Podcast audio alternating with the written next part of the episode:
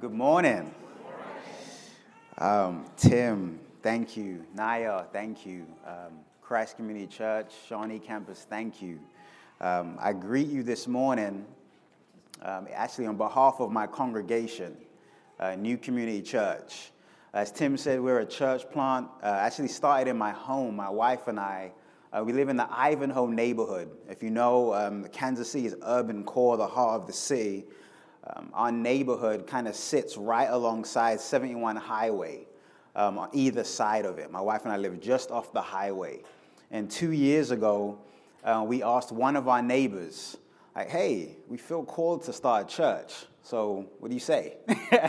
right? And I know that's not typical, right? I mean, if you talk to Tim and others who plant churches, you don't usually just ask a neighbor and then go from there. And that's what we did uh, two years ago with Jackie and her two kids.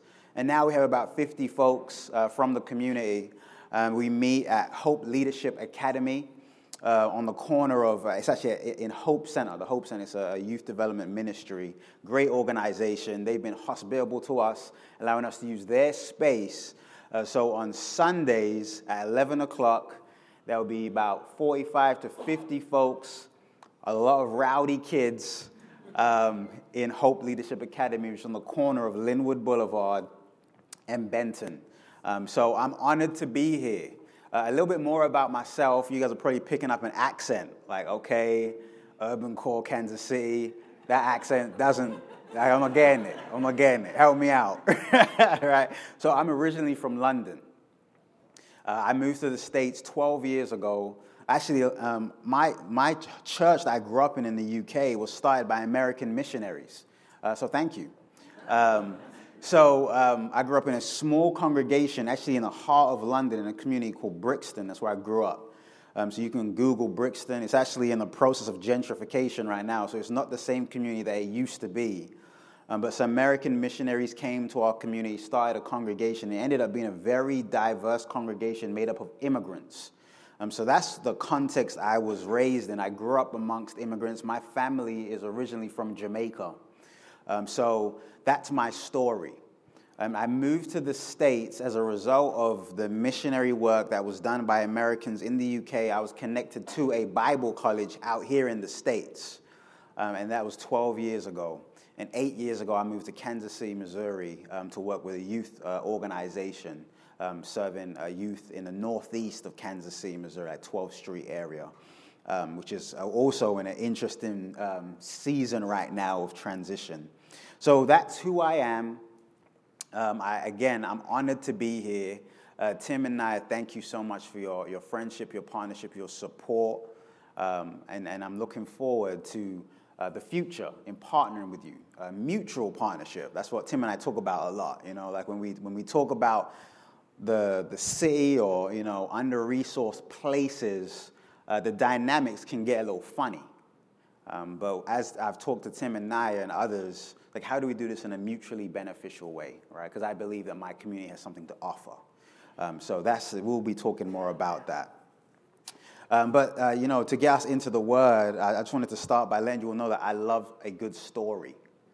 Um, I love a good story, not like um, just a, you know, there's some movies you watch and you're kind of like, eh, but the story where you kind of just like you you you you get kind of uh, blindsided. You're like, wait, you didn't see it coming, right? You know, those types of stories where you're, you're kept guessing and you're anxious to see what happens next. Like, that's the kind of story I love, where at one point the situation seems hopeless, whether it be a character, a people, or whatever the case may be. It seems hopeless, and then there's a shift and there's a change, right?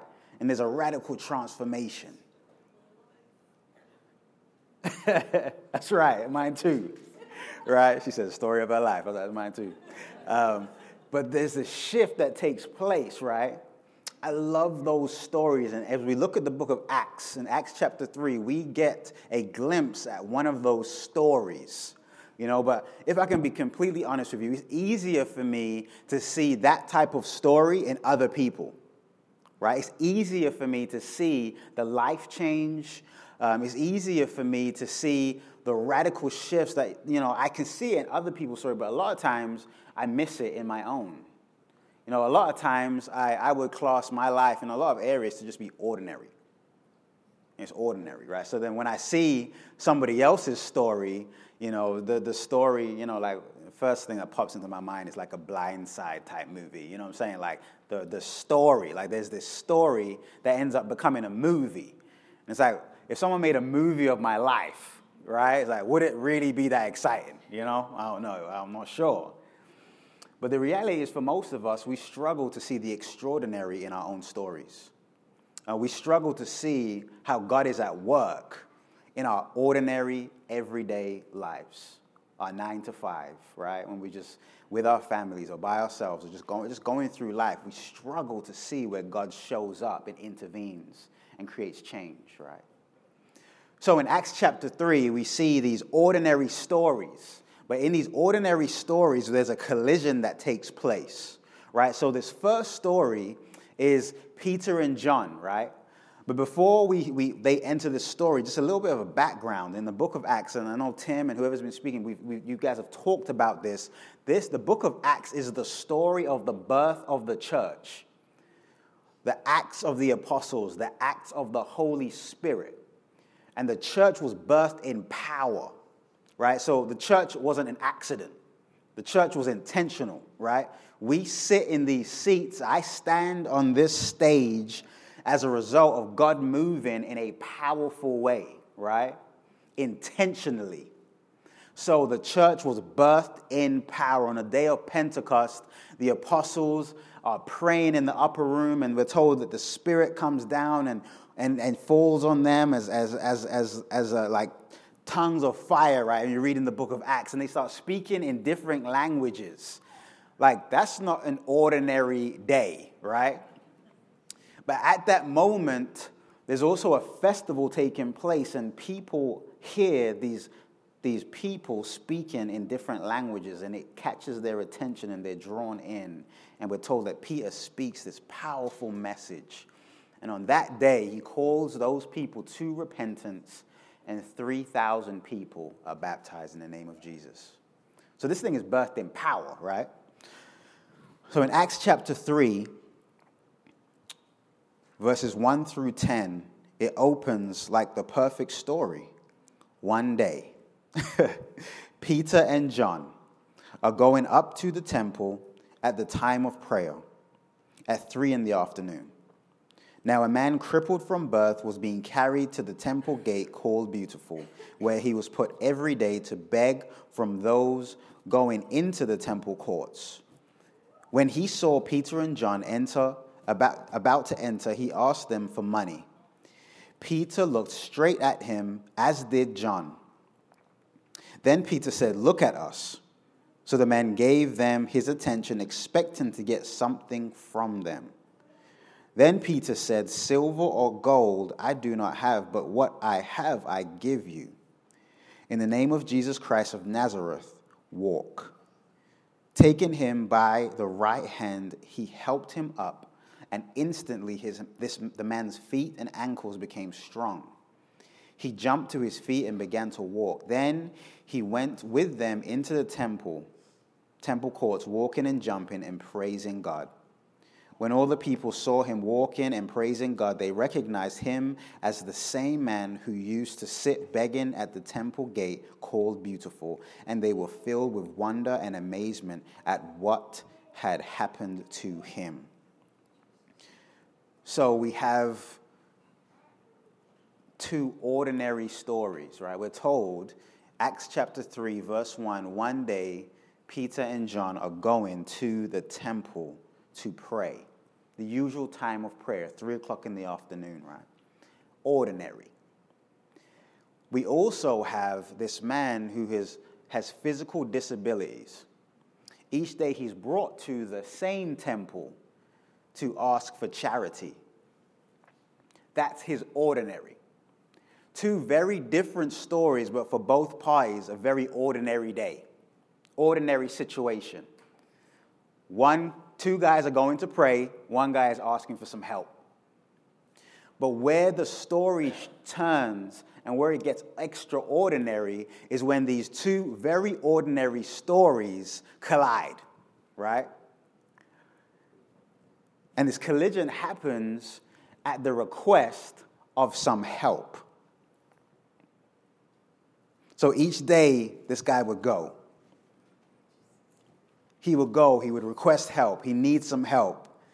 And in his mind, you know, as you read the story, and you can assume that his life is kind of, I mean, th- this sums up his existence, right? In order for him to get through to the next day, he needs to request some help at, at the temple. So that's what he does. But the, the, the response from Peter, I love it. I love Peter's response because he tells the guy, man, look at us. Look at us. You know, in my mind, as I read it, Peter's probably looking at him, looking at him as he asks for some money. It's like, hey, look, uh, do I look like I have money right now? Like, we just came here to pray. Look at me. Look at me. I'm wearing the same clothes you're wearing. Look at me, right? so look at us. Silver and gold, gold and silver, I don't have it. I, re- I don't have it. But what I have, I give to you. That's one of my favorite phrases in this story. I don't have money, but what I do have, I will give it to you. So, my wife and I, uh, Stephanie, uh, we are fellows in the Asset Based Community Development Institute out of DePaul University in Chicago. So, asset based community development is a form of community building in under resourced neighborhoods, right? It's global, um, but the Institute is based out of Chicago. Many people who attempt to do development in a neighborhood similar to where I live. They will do an assessment based on the needs of that community. Nothing wrong with that. Nothing wrong with that, right? Um, because there are needs there, right? But what asset based community development does is it goes into a community and it asks a different question. And the question is, what do you have? Because in my neighborhood, we may not have money, but we have something right? Every single person has something, right? And that's actually how we started our ministry. You know, so I've lived in the community. I've lived in, I, my wife and I have been involved in this community for about five years. Two years ago, we began a Bible study in our home. But years leading up to that, as we walked the neighborhood, we walk a lot, right? We walk. And then once we started having children, we put them in strollers and we walk, right? We get to know folks. But as we would walk, get to know people, hear stories, a question we would always ask is, well, what do you have? What skills do you have? If there are a few, if you knew some things well enough, able to teach, like, would you be willing to do that, right? And as a result of that, we started to build community. So our church has an asset based approach, right? So our church exists not based on what we don't have. You know, we don't sit around feeling sorry for ourselves because we live in a low income community. We do work to engage justice issues, though. I want to make that very clear. You know what I'm saying? Our communities are in the state that they're in as a result of injustice, but we still have something. So, how do we build, right? So, as I read Peter's words, silver and gold I do not have, but what I do have I give to you the question is, well, Peter, what do you have? right? Because a lot of times when we think about ministry, we want to lead with, okay, it's, it's, a, it's a dollar amount, right? If we, if we throw cash, then we'll fix it. But Peter has something that's of more value than dollars and cents, gold and silver.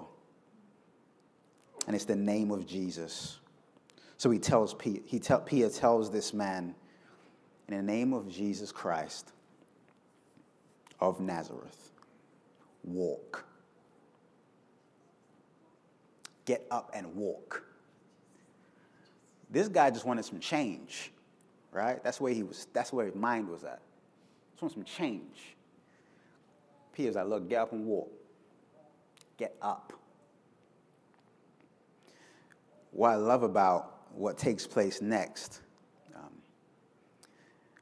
um, it reminds me of something that takes place even in my community. Because as this man is healed, And we're told his feet, his ankles become stronger. He's able to get up. You know, Peter grabs him by his right hand and picks him up. And then we're told that they then enter the temple courts together. As I'm reading and reflecting on this earlier this week, what I was reminded of was the fact that the, as we sit in this space and as we worship, um, we are privileged people. Um, this man who would sit, who would ask for help, he was not able to get into the temple courts to worship. So, what we're told is, is once he is healed, he's able to get up, enter the temple courts, and at that point, he can praise God. So, I work for an organization that works with 10 neighborhoods within the urban core of Kansas City. I live in one of those neighborhoods. And I've mentioned to you of this idea of privilege, and coming together to worship is a privilege, right? And my congregation, we wrestle with this, and we're trying to figure out ways to engage our neighbors to help relieve their suffering in order for them to come and worship with us. So let me give you a few, few things that we're walking through, right, in my community. Many of our low income families are in a place of survival, just like this gentleman was who was sitting and asking for some change in order to get through that day, right? So there's a lack of resources in our community. I learned recently that in Jackson County alone, there are 42 evictions every single day. Every single day, there are 42 individuals or families that are evicted out of their homes. So, what does that mean for those families? That means that once you have an eviction, that enters you into a cycle of poverty and keeps you there, right? The average household income in my community is somewhere around $20,000 a year. That's what families are living on. So, when I say that to come to church is a privilege, it's because many of my neighbors are walking through these very challenges at the same time I'm standing up on stage and sharing the Word of God. So, as the church, though we begin with what we have, we're also trying to figure out how do we engage with our people in our community in a way that relieves their suffering so that just like this guy who was healed, they too can come in and praise God with us. Right? Does that make sense? So, for this guy who was lame, and it's just a powerful image, a powerful idea that he wasn't able to enter the temple courts until he was healed in the name of Jesus. And at that point, that guy had a testimony. At that point, he's in the temple courts, he's praising God, and every single person that passed him by was like, oh, wait, hold on a second. I, wait, that's the same guy that's been out here begging, right? But now he's up on his feet and he's praising God and he's worshiping. So the reality is that God shows up and he shows off. When we allow our stories that sometimes seem very ordinary, that sometimes seem mundane, right? When we allow God to move us to interact with somebody else's very ordinary story, I truly believe that that's when the extraordinary happens. Um, there is a quote from the Reverend Dr. King. He speaks about this. It's in his letter from a Birmingham jail. He says, In a real sense, all life is interrelated all men are caught in an inescapable network of mutuality, tied in a single garment of destiny. Whatever affects one directly affects all indirectly.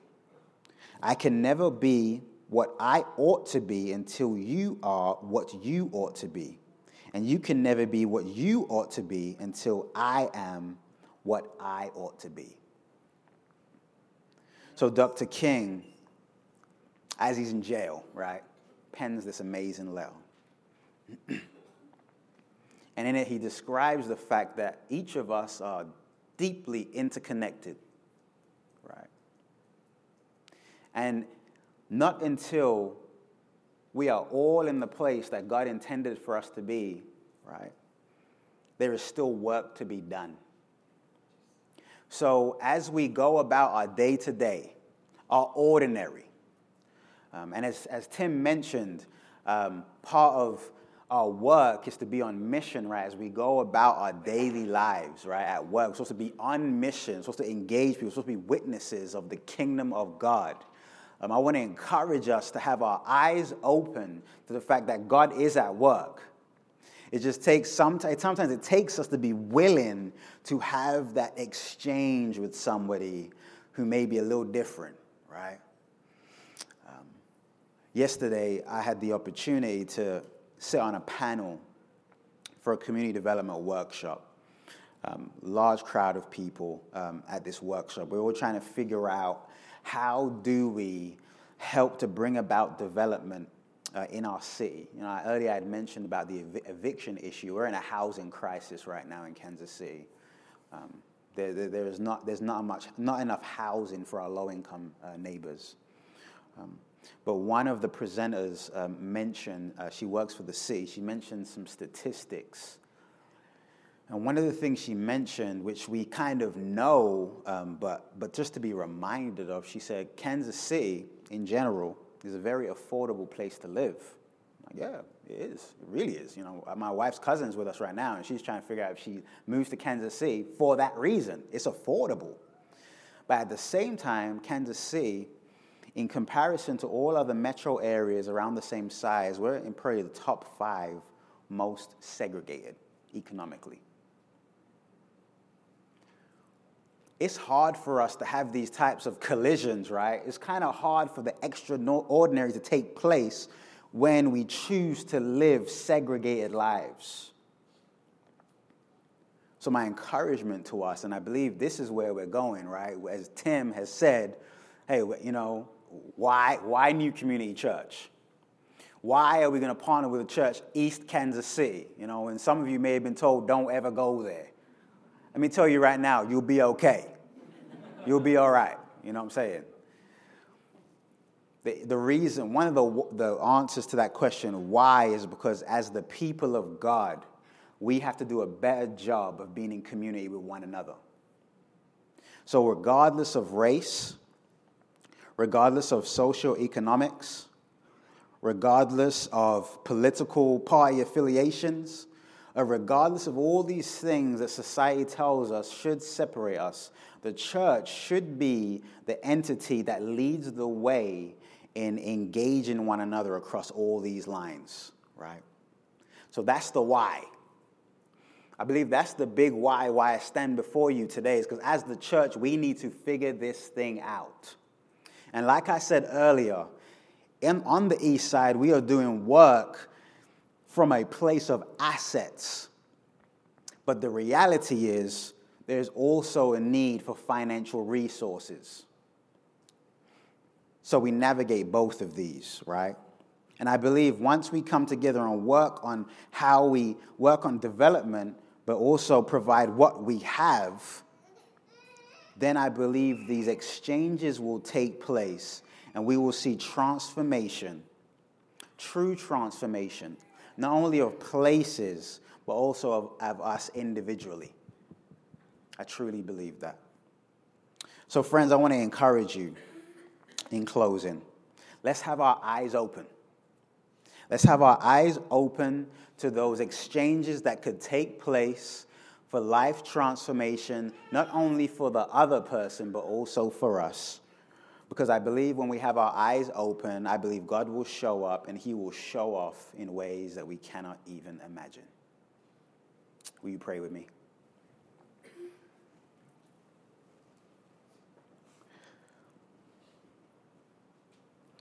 Lord God, we come to you right now believing that you are in full control. Trusting in the fact that you have given us everything that we need in order to get the work done. not because of us, not because of our own ability, our strength, our wisdom, but because what we have, we walk in your authority. We walk in the name of Jesus. So, Lord God, I pray that as we leave this place, Lord, as we go about our day, as we interact with family, co workers, friends at school, neighbors, Lord, as we interact, may our eyes be open to other people's stories. May our eyes be open to our own story. And Lord, how you want to bring us together for change. So, Holy Spirit, give us a boldness. Holy Spirit, give us a vision, a clarity, Lord. Lord God, we pray that your will would be done, that your kingdom would come in Kansas City, in Shawnee, as it is in heaven. In Jesus' name, amen.